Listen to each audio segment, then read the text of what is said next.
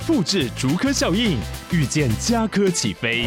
嘉义花园造镇新案 AI 世界城隆重登场，马上把握与嘉科最近的距离。嘉义科学园区无人机产业聚落，华泰名品城打造高铁 Outlet，故宫南院长庚医院县府生活圈 AI 世界城二到三房抢先预约零五三七一七五五五。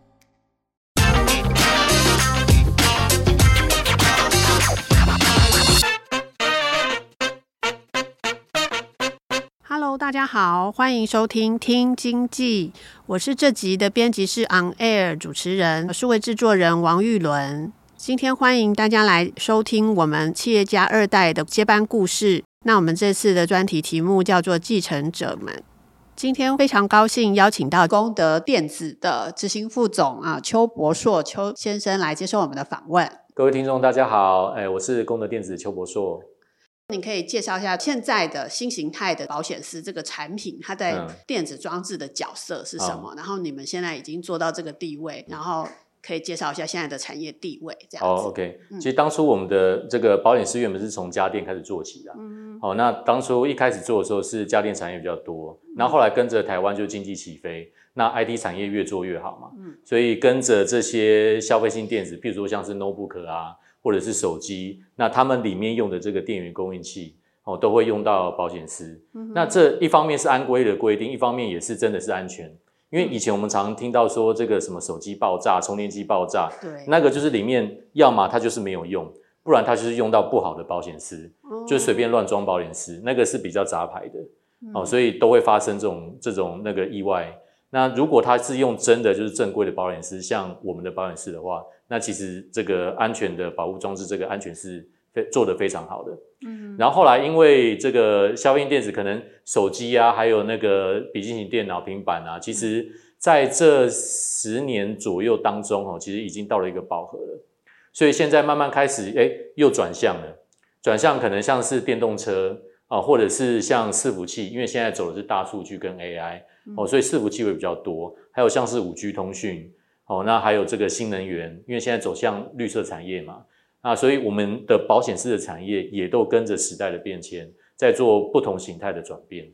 哦，那其实保险丝这个产品，其实在所有的三 C 里头都很重要嘛。对，也看到就是说，副总，其实您刚刚说您是从民国九十六年的时候接任这个执行副总。哎，没有没有，从一百零五年，一百零五年，哦、民国一百零五年。九十六年的时候就是进加入公司，对对对，然后然后就在基低基层这样子，啊啊啊！然后是一百零五年的时候，就是正式接任执行副总，可能管的面向也比较多元一点。可不可以分享一下，就是说您这个加入公司，然后历练到就是接执行副总，哎，那个父亲啊，或者是长辈们怎么跟你讨论这个时机，他们还还有角色这样子？其实也没有跟我讨论呢，就是直接叫我就说，哎，你就是去做副总，那你就做副总。对，但是他们会观察，嗯、会观察说你差不多到了一个时间点，认为，哎，你好像各方面的历练经验，然后你的成熟度差不多了，他就会把你放到那个位置。嗯、但是当然，我们自己会觉得说，我还想要再多一点，多一点经验啊，还想再多历练一下。可是可能长辈会认为说，你差不多就就就先把你放上来，不会让你有太多的考虑的机会。诶，那可是就是说，其实感觉长辈其实，在你这个轮调各部门做服务的时候，其实有一些用心规划，是这样子。哦、对，所以。在就是加入公司的时候就已经知道，其实被期待就是未来可能会管理整个公司各面向的事物嘛。对对对对，嗯、对。那当然包括从小就要更小的时候，大概是在国小的时候就要帮忙做那个手工啊，保险丝。嗯、对对，常常就是因为那个要焊，我们保险丝要用焊锡，嗯、非常都会被烫到这样子，所以以前印象很深刻。这是有零用钱的吗？没有，没有啊，没有。哇，所以就是小小童工，小小童工，对对，以前都是家庭工厂起来的。嗯嗯嗯，那所以说就是呃，这个接班这件事，可不可以分享一下？对你来说是什么样子的一个你算是任务吗？还是说其实这是一个你从小帮忙做一些焊接的时候，嗯、其实应该已经知道家家庭的期望，就是说未来你一定会加入公司，可以做一些就是帮父母的工作这样子。对，那时候在做焊接的时候，可能还没有这么清楚啦，哦、只是觉得这是一个劳力的工作，嗯嗯、欸，然后常常会被烫伤。那到后来慢慢长大之后，你就会发现说，他们一直给你灌输这个观念，从小就洗脑说，哎、欸，以后你就要去。帮忙公司，然后就要无论你做什么事情，都是要为了这间公司。嗯，欸，那所以从小就被灌输这个观念之后，我的包括我的这个志向啊，然后我后来大学的这个选选系啊，也气管，也就是因为为了要管理这个企业，所以而选的。嗯，所以不会像说，欸，很多人就是在高中、大学都都会想，欸，我到底要做什么？其实不会，我们从小就很明确，所以反而知道说自己以后要做什么。欸，那这个对我们来讲会比较简单一点。就没有什么彷徨期嘛？对，都几乎都不会啦，但稍微会叛逆一下啦。因为像以前我们的同学，大家都是进比较世界比较大的企业啊，或者是金融业，可能感觉比较光鲜亮丽。嗯，哦，那我进来之后，因为他们也都不用穿制服嘛，我们工厂就要穿，然后也不能说像现在穿在这个西装笔挺这样子，他们都在台北市上班，嗯，然后做服务业、资资讯业、金融业，所以可能看起来都比较光鲜亮丽。但是久了之后，我会发现说，其实同学他可能做的会，即便他做的再好，但是他还没有办法融入到核心的决策的这个这个圈子里面。欸，但是可能我从小就被培养哦，所以你很很快就能知道说，欸，领导决策，你判断你要掌握的点是在哪边哦。那这可能跟同学的这个所经验到的是不太一样的。欸，那这个是我觉得说，可能跟同学比起来，就是会运气比较好一点的地方。嗯，因为呃，刚算一下，其实三十五岁你就接执行副总，哎、欸，差不多。对，等于是说，在跟同年的同学来比起来，嗯、您的这个发展跟规划，其实因为比较周全，所以对，可以比较快可以到这个管理职。对对对，因为对，就是会比较成熟一点啊。所以包括我个人长相也是为了这个做准备的。我从小就是长这个脸，小学就是这样子的，只是没有胡子而已，所以看起来就比较成熟一点。哦，哎、欸，所以所有一切都是都是。哎，都是会会会比较成熟化这样子。嗯，那也呃想问一下说，因为刚好家中第二代有两位成员嘛，嗯、那当初其实会怎么样分工吗？嗯、就是说，因为都一起帮忙公司，所以有一些什么讨论或者是呃想法嘛？比方说姐姐的分工是什么？因为姐姐的个性比较活泼，然后加上她原本在这个美国，以前有去美国念书，所以语言方面比较好一点。加上她自己本身也有学贸易。嗯、哦，所以在这方面就是可以放在业务的话，可以让他发挥发展他的长才。那而且因为我们公司其实很多的都是做国外贸易，所以你也很需要去跟欧美国家、日本、韩国啊，哦，跟他们去做这个商业商商业往来。是，哎，所以他这方面的这个长才就非常的适合公司，哎，在这个职位。嗯、那呃，既然他发挥这个长才，那其他的我就就 就让我来处理好了。嗯，嗯，所以说其实这个也是。看父母就是看个性，很早就这样规划嘛，就是，对，呃，因为刚刚有询问您，就是在公司的这个各部门的历练，其实好像本来我也很很好奇，哎、嗯，那业务那块怎么好像没有摸？对对，对对，但是其实是可能是姐姐就是投入在业务部门这样。对对对，哦，那业务业务的部分就是自然我把所有的全部都摸过一遍之后，嗯，那你去到客户那边大概就知道跟他们讲什么了，嗯，哎，所以现在就常常会跟业务他们出去。哦，然后可能会去客户那边去做拜访，这样。哦，所以相对姐姐是外向活泼，你自己形容你自己的话，我个人是比较成熟稳重，所以我从从小就被人家讲说是比较像哥哥这样子，但其实我比较年轻。所以说，啊、呃，可能可不可以回回溯一下说，说那父母可能其实可能也比较没有这么具体讲说以后就是你们要怎么安排，但是有没有什么？场景是在你接副总的时候跟你说，哎、啊，你接了副总之后要怎么做这样子？嗯，大概就是也没有讲太多呢。我我父亲就是因为他从小就一直这样子跟我讲，然后包括在生活上面，就是你在公司还有在家里的时候，就都会提到一下，提到一下。所以做副总跟做，比方说采购部门，或者是你说统购主管，是、嗯、应该是不一样的、啊，不一样的。所以他有没有跟你说一下你的那个角色期待跟职权、嗯、未来期待你要怎么做之类的？当然会希望说，就是能够帮公司带往一个不同不同的方向啦，然后更高更高的一个层层次啦。哎，那希望说能够。跟他以前可能会有一些做法，会有一些差别。其实他都蛮支持我的哦。比如说我刚上来的时候，我可能会想要推一些像品牌的东西，嗯、哦，想要做一些公司的一些一些改造的东西，他都会告诉我说，这个是他以前没有做的，那他会希望我能够做得到。所以我们在这中间当中过程，就是会一直的沟通，嗯，那也没有什么冲突跟磨合啦。其实长辈就是我父亲，都还蛮支持我做的很多决定，嗯哼。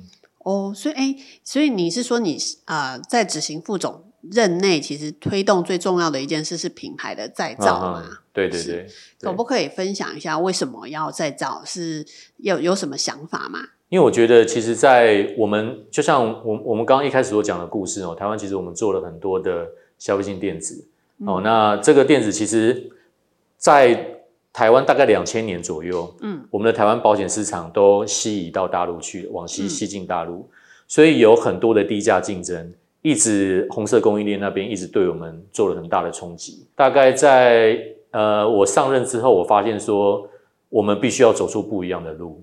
哦，你可能要做不是只有代工，哦，然后也不是只有低价竞争，我们必须要有自己的品牌，哦，然后去跟欧美、去跟日本、韩国这些比较先进的国家，跟他们讲说。我们其他哪里有优势的地方，而不是坐在这个客户的坐在的那个谈判桌上面跟他讲说，诶，我们的价格够低，然后我们的量够大，你可不可以给我们多少？然后我给你多少的价格？这样，我希望我们的业务出去不再只是这样哦。所以那时候我就推了一个很大的一个品牌再造的活动，然后希望说可以从我们的员工，然后一直到我我们的产品，这样整个做一次的大改变。哎、嗯，那希望说走出跟以前功德不一样的路，所以包括您现在所看到的这个整个大厅啊、会议室啊，还有产品的我们的企业的这些 CI 啊，整个都跟以前不太一样。哎，那就是当时做的改变。这个大改变是哪一年？在五年前吧。哦，五年大概一一一哎，二零一七。对对对，一七一八左右。哦，所以说，嗯、呃，那个时候推动有什么压力吗？或挑战吗？还是其实蛮顺利？呃，其实因为我在当时，因为一百零五年到一百一十七年的时候，其实我已经做了一一阵子的这个副总了，所以在对底下的员工都还能够都算还能够沟通。嗯，但是我在跟我父亲在这个沟通的过程当中，其实他也当时也跟我讲，他说你做的事情我以前就做过了。嗯，哦，就是你说什么要做什么品牌啊，然后要推怎么样推啊，他说他以前就做过了。嗯，所以这件事情我不是第一个。那他会希望说，你如果现在要做的话，要做的跟以前不一样，哦，就是你不要说他以前他告诉我他以前做了什么样哪里不好的地方，哦，比如说弄了一个企业的这呃 logo 出来，好，然后结果大家又又没有遵照那个 logo，没有遵照这个企业识别去做，哦，他会希望说所有的你全部都要执行到底，你既然想想要做就做，这样，那还有包括说他一开始有讲，他说，呃，你产品的价格你把它做低。然后品质做好，这样就好了。嗯，因为传统都觉得物美价廉就可以了。对，对，对，对，嗯，但是我跟他讲说，国外客户看到了，不是只想物美价廉，你还要必须要品牌要，你要东西要包装过，你要做的够漂亮，人家第一眼才会看，不然网站可能一扫就过去了。对，你根本不会有吸引人家的机会。所以就经过这中间有很多的沟通，然后最后他也同意。嗯哼，所以现在的 logo 在一七年之前是不一样吗？还是说只是稍微对不一样的？那时候也比较多颜色变化，像、哦、像以前的苹果也是很多颜色嘛，哦、对对对。然后后来慢慢走向单一的，以前比较流行啊，什么颜色都有，彩色这样。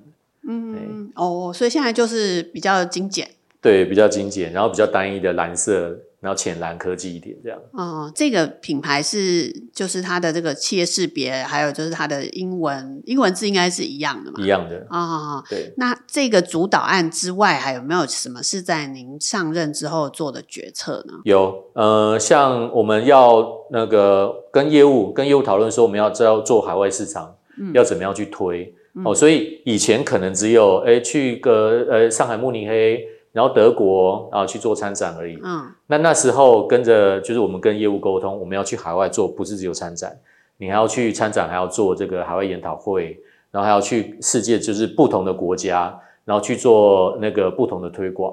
哦，然后还有就是在线上，我们的网站也要配合，嗯，所以整个就是线上线下的全部都要配合。哦，这个是在业务行销的部分。那还有在这个我们那个生产的部分，哦，产线的部分我有推那个金石管理，嗯，哦，然后后面结合金石智慧的这个那个制造，嗯，哦，所以这个对公司来讲是一个蛮大的一个变动。嗯，那在研发的部分也有了，研发有导入一些研发的这个管理这样子。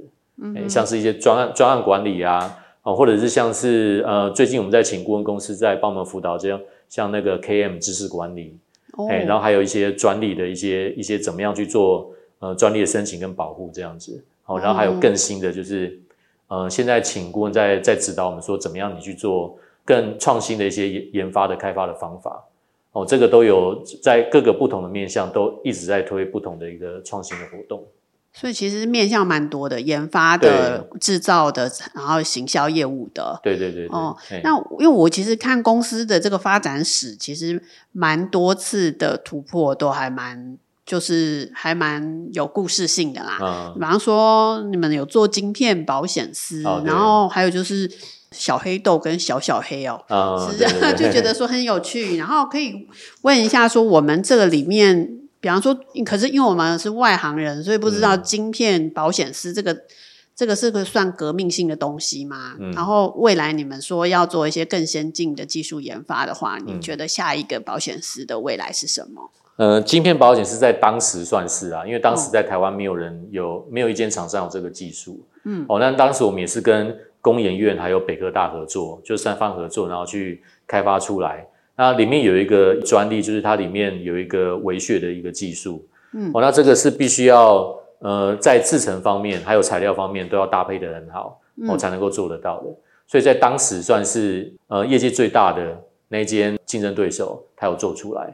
那在整个台湾地区是还没有的，哦，所以在当时是是蛮先进的一个技术。那到现在目前也已经有超过十年了啦，哦，所以很多的。同行也陆陆续续有做出来，嗯哼。那现在我们朝向更比较更新的，就是呃，晶片它里面我们还可以做到它的里面的更微小哦，就做的更精密这样子，然后它的精准度更好，嗯哦。保险丝其实它是往两个比较极端发展，一个是晶片就是往小的，嗯、那另外一个是电力保险丝是往大的，嗯。那大的像是那个电动车，或者是太阳能，或者是风电这些绿能所需要用的。哦，这个就是未来会朝两端去做发展。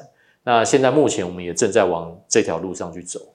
所以就是极大跟极小。极大跟极小。那晶片这个主现在已经是保险丝的主流了吗？哎，对。哦，对对对。然后你说的下一个是更微型的，对，更微型的，它叫做什么？呃，它一样是晶片，嗯、哦，但是它的呃安培数，它在规格上面会做得更细致了。嗯，因为我们现在主要推的就是。短小强贴片刻制化，嗯，哎，那客户因为现在他人力越来越少了嘛，他会希望能够贴片的，嗯，那产品越做越小，嗯，那但是现在所需要的这个功能又越来越强，所以你保险丝一样要做小，嗯。啊，但是你要够强，哦，所以短小强啊，哦，嗯，然后贴片，那客制化就是客户可能他自己有自己的规格，哦，所以你必须要配合客户去做开发，哦，这个是晶片部分的一个发展，嗯哼哼哼。贴片是什么样的保险丝啊？贴片就是它，因为一般保险丝有分成两种，一边一种是插脚的，哦，是哦，就插在那个 PCB 板上的，嗯，哦，那一种是用贴的，就是直接用刷洗膏，然后粘上去，哦，然后过洗炉它焊上去，嗯，那这种是贴片的。那贴片的功能跟贴片它它主要是制成，因为用插脚的主要是需要人工去插脚，嗯，那贴片可以自动贴。那感觉应该趋势就是贴片，对，趋势就是贴片，对。哦那可是我们小黑豆就是插脚，对，小黑豆是插脚，所以所以后来我们有开发出贴片的小黑豆，哦，对，我们有开发出贴片型的，所以其实趋势应该是往贴片的方向，往贴片的，对。哦，那所以说我们卖最大量的小黑豆，其实你说叫小黑豆，嗯、其实它里面已经有贴片形式的了。对，贴片形式有出来的。哦、那可以问一下这个市占率，或者是你们有一些什么样的数据吗？就是如果、嗯、呃以小黑豆来讲的话，我们的市占率在之前在比较高的时候，大概有那个百分之五十。嗯，哦，就是全世界每两颗就有一颗是我们的。嗯，哦，那这样子就是在呃笔记型电脑的市场里面呢、啊。哦，它它就是它就是百分之五十，就是每两台里面会有一台里面用功德的小黑豆。哦，那在这个手机的市场里面，大概每三到四台，哦，就是里面会有一台就是那个是用功德的黑豆。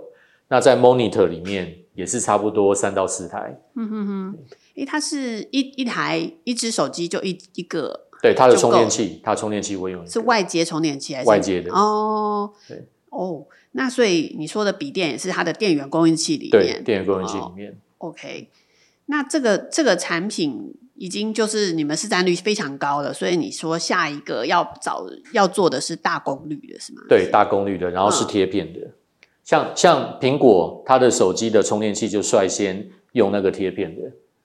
哎、哦，它它原本是用黑豆嘛，嗯、那但是他后来就改用这个，这这个样就叫贴片嘛？对对，贴片。这个这个可以拿的嘛。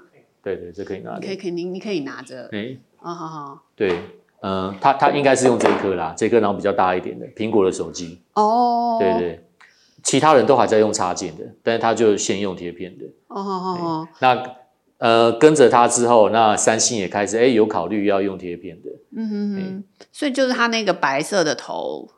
插在那个对对对对对对对，里面有一颗，但是它现在的快充比较大颗，以前的豆腐头比较小颗，对对对，对，现在的快充就比较大颗，那个里面就是用贴片的。哦，那可以说是你们的吗？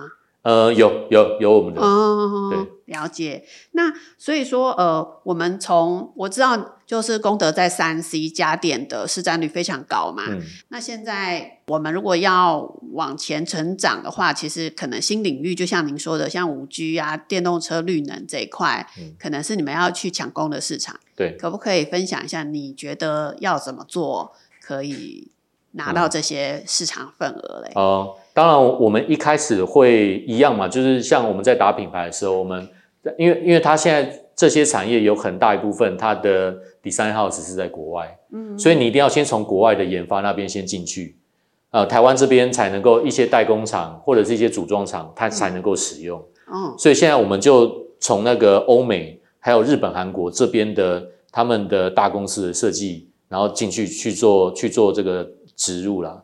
哎，就去那边种了。以业务他们的自己他们的讲法就是去那边种，种，对对对，就像这个种树一样这样子，对对，去种耕耘的意思，对对，耕耘啊，哎、哦，你要种，然后种一段时间之后，那它才会慢慢的开花结果。哦，因为这个产业没有这么快，不是说你现在进去，然后它马上就会用。嗯，因为听说车车业就是很封闭的市场。对对对，对，对，你们过去有过汽车客户吗？还是现在就正在努力去？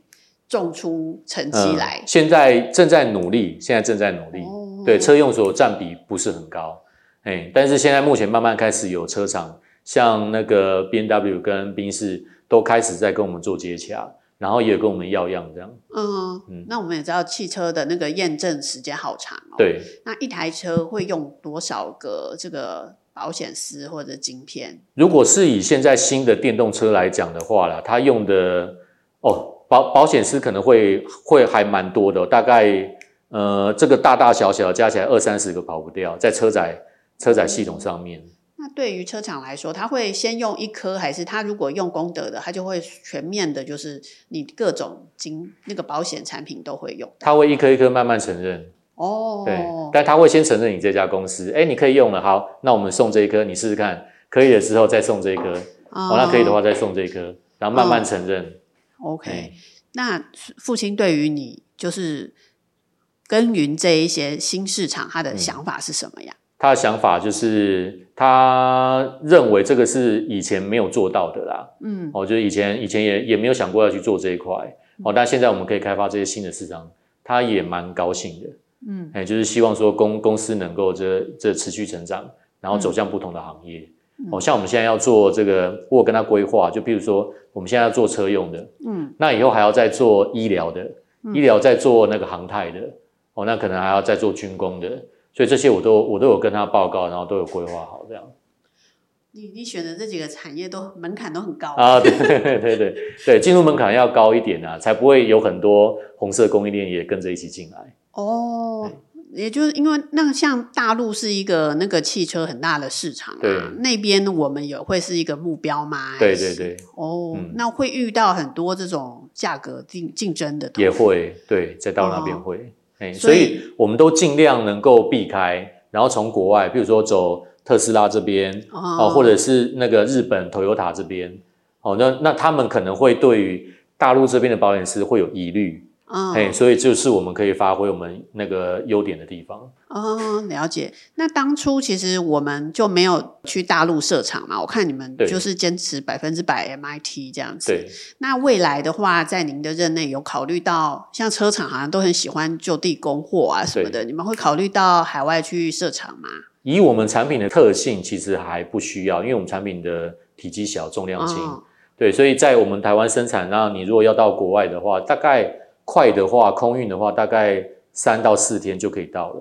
哦，哦，那另外还可以在客户那边去做，就是 hub 仓，就是你可以先把货放在那边，嗯，他们要的时候就可以用。嗯嗯，哎，所以因为我们东西也不占空间嘛，他也不会跟我说什么很大的仓租费。嗯，哎，所以其实我们的特性是可以跟留台湾，很适合的。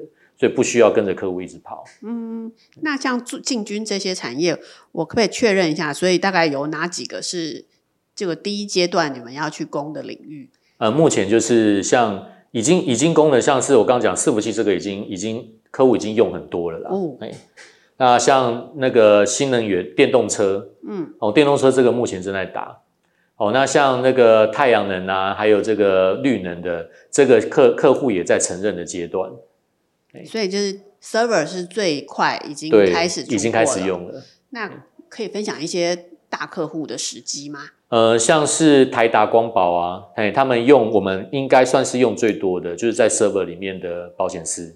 那你们有统计过你们的成绩市占率多少吗？市占率大概是在，如果如果是以目前的话，大概大概有到三成左右。嗯哼。可以说这个是你从二零一六年之后才拓展的市场嘛？对对。哦，那这一块就等于是新长出来的业务了。哎，是没错。然后新能源这一块认证中，大概就可能是明后年会有机会。呃，希望是这样。对。哦，那蛮厉害的。那我可以问一下，说二零一六年到现在，大概就是因为光合没有上市柜嘛，没有公开资讯，有可以分享大概营业额成长多少吗？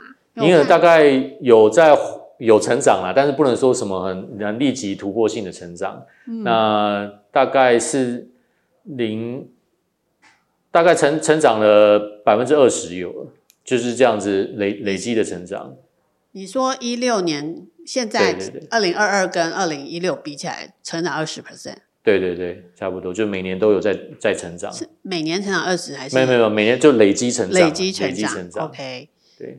哎，那我看我们愿景工程有访问过你的时候，那时候写年营业额是九亿元。对对对对，所以那一年是九亿元。你们今年可以公布去年的数字吗？去年呃，应该是在去年跟前年，因为前年客户拉货比较多啦。嗯嗯。那两年两年平均起来的话，大概也都是在九亿多啦。嗯。因为去年比较少，因为去年前年拉太多了，哎，所以去年有稍微对，去年在消化，哎，那一直消化到今年上半年。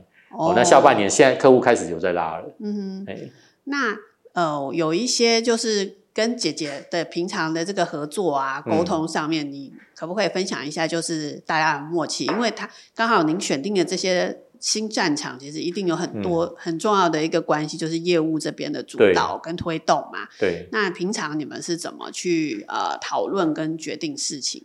呃，平常在大大部分都是在公司啦，哦，那可能他就来办公室找我，然后或者是在赖上面都有啦，嗯，那跟我讲一下现在目前客户那边的状况，嗯，哦，然后客户的需求是什么，哦，那譬如说客户希望我们有什么样的新产品或什么样的配合的地方，嗯，那我就我就会大概跟他讨论一下，哦，那是可行还是不可行？哎，这个其实大概会蛮频繁的，大概每一两天一两天都会有很多的讨论。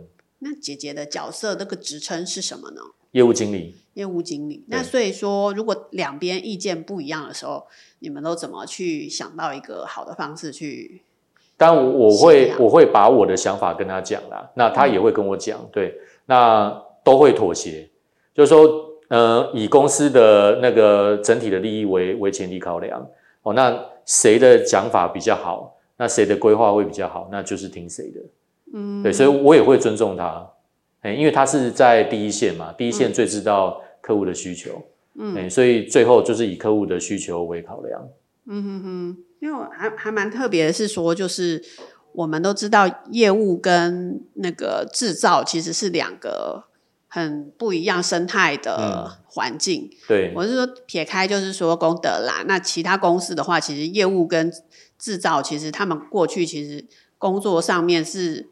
彼此比较不熟悉对方的状况，嗯、那刚好因为功德又是产销都合一嘛，嗯、所以就会都在自己公司里头。您要怎么样去让这两个部分做一个互相协调？因为如果您刚刚说就是以客户的需求为最大，那感觉是业务导向，是这样的意思吗？嗯嗯嗯。我们的这个公司的决策风格就是大概是以业务导向，导向然后呃以满足客户要求啊，或者是达标这样子的一个方向去是后勤去支持。对哦，对对对哦，那那像是研发这一块的话，你们是、嗯、也是您管理嘛？对，嗯，那所以说，如果你应该不是理工科，就是您在气管，那这一块的话，你要怎么去判断一些技术的未来性呢？嗯，其实这个也是我到公司之后才学的啦，就是有关于保险丝的一些特性啊，然后还有电信啊。哦，还有像那个产品的材料啊，嗯，或者是机台的运作啊，这个都是到公司才学的。那把这些综合起来之后，大概会知道说这个产品要怎么样去做发展，那会对那个我们公司会比较比较适合啦。啊，那因为公司有可能是比较适合走什么样的方向，那你不一定可以全部都做，嗯，因为保险丝也有分成不同的，嗯，哦，所以我会我会大概了解说。全部都摸熟了，都懂了之后，嗯、然后跟研发那边去做讨论，哦，然后跟研发的主管说，诶，我们现在客户的要求是这个，那要去做这项产品的开发的时候，那会跟他们讨论说适不适合，那我们大概需要多久时间，我们有没有这个基础？好，如果没有的话，我们可以找谁？找工研院吗？或者是找一些那个顶尖的那个学术研究机构？诶，那这个就会就会展开这些讨论。哦，那像是您锁定的下一波，像什么军工啊、航太啊，其实好像就是前两大保险师对手，他们现在的地盘。哎，那你要去挑战这件事情，对你来说会很有压力吗？还是说其实没有我们外界想象的？当然会啦，当然、嗯、当然会有压力啦。嘿，嗯、那尤其是你说像航太。台湾的航太其实并没有这么的这走在前面，嗯，哎，所以你我们必须要先可能先把车用的先做好，嗯，车用做好之后，你再下一步再去挑战，可能它要求更严格的，哦，所以这个就会一步一步去做规划。所以你觉得航太要求比车用严？对，还有军工可能更比航太严，是这样吗？对对对对。哦，那那所以说这个布局啊，就是你自己有对自己的期许是什么呢？呃呃，车用的市场，因为时间可能要比较久，那我们大概会需要五五年到十年左右的时间。哦，哦，那在在这个后前五年，可能先把这个基础先打好，车用市场先打好。那后面的五年，看能不能再延伸哦，到其他的可能航太跟军工。嗯哼哼哼，所以你已经把大概二十年了。呃，都啊，对对对，规划规划到我退休了。对，我我有点好奇，就是说，其实父母已经算是交棒给您跟姐姐了嘛？算是。呃，对对。那董事长跟总经理，这你们有什么默契？说什么时候他们会把这个职位交给你们吗？呃，没有呢。其实 以我们东方的这个家族企业的这个传统。你不会去问啊，嗯、不会问说，哎、欸，你什么时候让我当总经理、董事长？但是他觉得你够格的时候，他觉得你到达这个程度的时候，他自然而然就跟你讲说，我要交棒了。嗯，那我希望你能够来接这个职位。嗯、但是我自己个人是，我并不会这么想说很急于一时啊。对，就可以可以多给我一点时间，当然也是好。哎，所以这因为。台台湾或者是说就是东方文化这个家族企业里面很很抽象，说够不够格这件事情到底是什么、嗯、什么？就是长辈说了算嘛。嗯，那西方的话可能就会他会还他会定一些目标，啊达成了就可以算是成就你的资格认证之类的。对对对。那所以说你自己现在已经就是管理公司这么久了，那您可能也有下一代，嗯、然后你会觉得说这个你会怎么样去安排你的子女吗？还是接班吗？还是说你可能？会考虑其他的选择，就是以你，你自己来看的话，大概以我我个人认为，就是像我父亲培养我的方式，我觉得很好哦，然后让让他们在各个部门轮调，然后去学习，我觉得这个方式还不错。嗯、所以如果小孩子有兴趣的话，我也会从小就把他们洗脑。我跟他们 讲说，你可能就是来帮忙，哎然后做做了让他做习惯，嗯，哦，习惯就上手之后，他自然而然就会就可以接接进来，嗯，接轨会比较容易。可以请问一下，你有几个小朋友吗？啊，两个，两个，对对。所以他们现在几岁呢？呃，现在呃，现在是七岁跟九岁。哦，那他 现在暑假会来打工吗？先在家里做这个，拿回去先给他们玩，哎、哦，玩玩熟了之后再，了解什么是保险丝。对对对对，当玩具玩。嗯，所以说家族的这个规划上面，可能就是让他们潜移默化融入在这个产品。熟悉他，你觉得这样是一个比较没有压力嘛？因为有有有些家族可能会是，哎，你回来之后之前都没有什么接触，但回来学、嗯、学成回来之后就加入担任一个角色这样子。对对，从小让他习惯，这比较重要。嗯嗯，就让他知道有这件事情，要不然有很多二代他都很抗拒接班，嗯、就是因为突然你跟我讲说，哎，这什么东西我以前没学过啊，或者是这个这个公司怎么？我第一次踏进来，怎么大家好像把我当成陌生人？哦，他会怕。嗯，但是我们从学生时代就进来了，嗯，每个都跟都是叔叔伯伯阿姨，那每个都认识我，嗯嗯，哎，那从小看我看到大，哎，所以大家配合度就很高。所以当你现在决策发号施令的话，会不会觉得有压力？他们都是叔侄辈啊，导导师不会，哦，导师不会，哎，因为我们公司文化大家都还蛮互相尊重的，嗯。那你觉得，你可能在学的时候，大家都知道你以后要去公司接班啦，嗯，是不是？这个这个形象对你来说，你觉得是一个压力，还是是一个助力呢？一开始会有压力，嗯，哎，一开始会有压力，对。那当时就是你可能没有办法很正常的跟同事聊天，因为你所讲的每一句话，很快隔天就会全公司都会知道了，哦，所以你不能讲错任何一句话，哦，哦，所以。当时我有讲错话过啦，可能有随便随便讲，然后后来传回来，我就知道说，嗯，随便一句话都会对大家造成很大的影响。可能那时候只是部门的一个职员、小主管，对，对，对，就闲聊一下哦。对哦，那真的是，所以不能闲聊，对，不能闲聊，很少走进茶水间嘛。呃，对，不能在茶水间闲聊，对。嗯，哦，这可能也是一个自自己要提醒，就是，哎，是是是，哦，那那。我刚刚好像没有听到你觉得有什么很大的压力耶，就是说你接班这件事对你来说，有啊，头发掉很多了啦，这压力很大。就是掉很多是在业绩上吗？还是是有你觉得对自己的期许上面，还有公司的期许上面呢？嗯，因为你你会希望说把公司带出一个很不一样的成绩，哎，那有时候可能会有一些因素，那造成这个成长啊会有一些停滞，可能跟当初想的不太一样，那这时候就会有很大的压力。这个时间点是什么时候？像这几年，因为像我就说，像前年我们公司成长得很快，嗯，哎，那那时候我觉得说，哎，还不错哦，可能可能这几年的这个努力有获得成果，嗯，哎，但是去年客户拉货又又停下来了，嗯，你就觉你就觉得说，哎，是不是好像又停下来，停很多，差很多，嗯，然后觉得说努力到底是够还是不够？会有一些小怀疑吗？对对对。那这个时候有跟父亲讨论过吗？因为他也经过大风大浪。嗯，有了，他也有跟我讲说，就是就整个大环境的影响。哎，但是对我们来说，我就觉得说，即便环境是这个样子，但是以公司的这个成长的速度应该要够快，就我们的规模没有大到说非常大。嗯，所以你应该要这个稍微努力一下，应该就可以看得到成果，但是可能还没有没有非常的明显。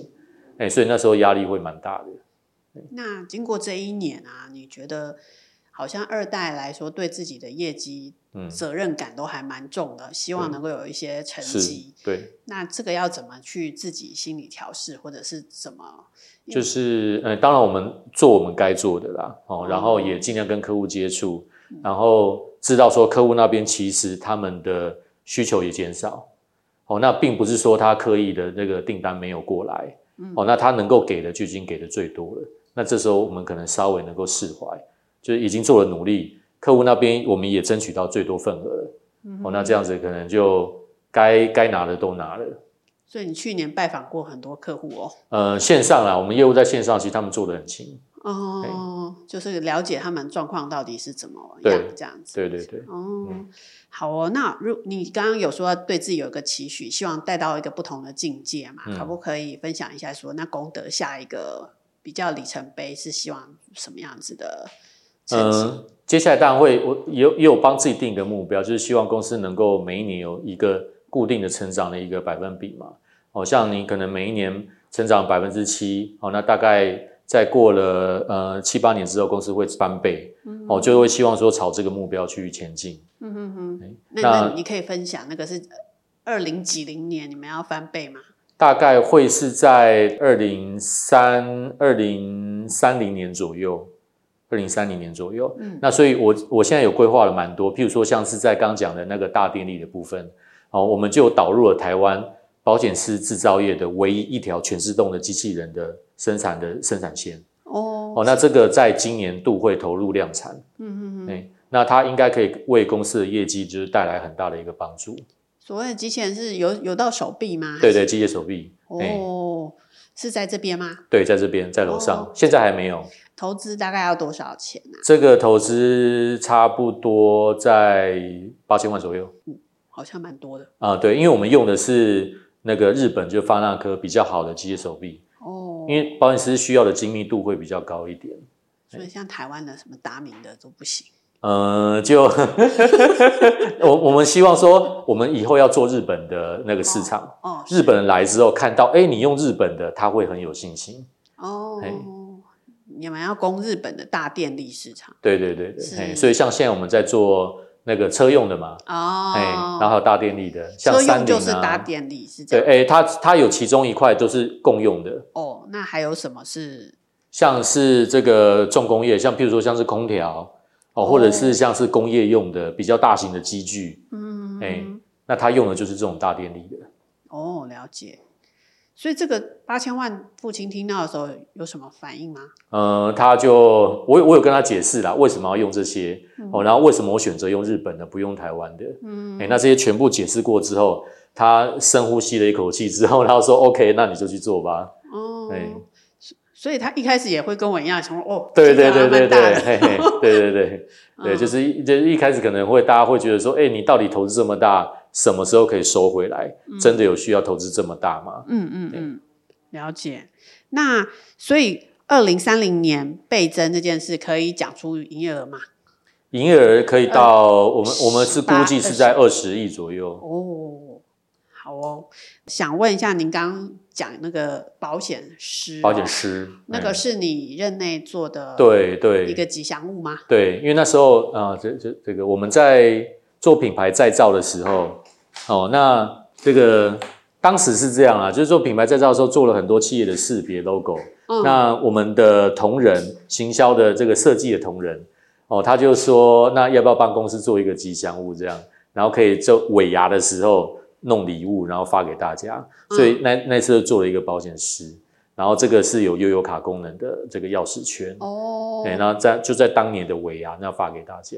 那这个谐音嘛，有点对对对对，谐音是谁想的？啊，我想的。哦，是吗？对对对。所以其实你也没有很严肃，也是个幽默的人。哦，所以就谐音很很很容易想啊，很容易想。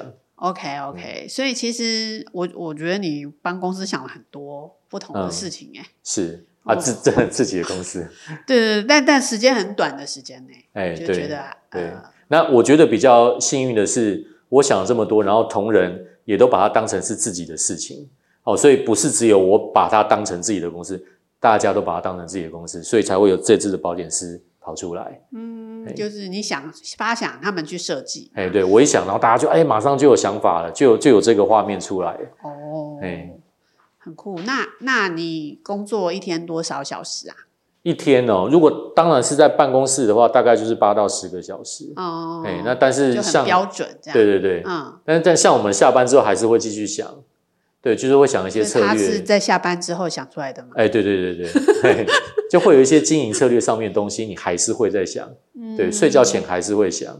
哎，所以你要说真的工作时间的话，大概一整天都是啊。嗯，好哦，那真的蛮辛苦的。所以只有这个这个悠游卡吗？没有其他的？呃，你刚刚说门口的是？对，那个立立牌。哦，都是扁的嘛？没有立体的哦。那个对，没有立体的，我们那是扁的。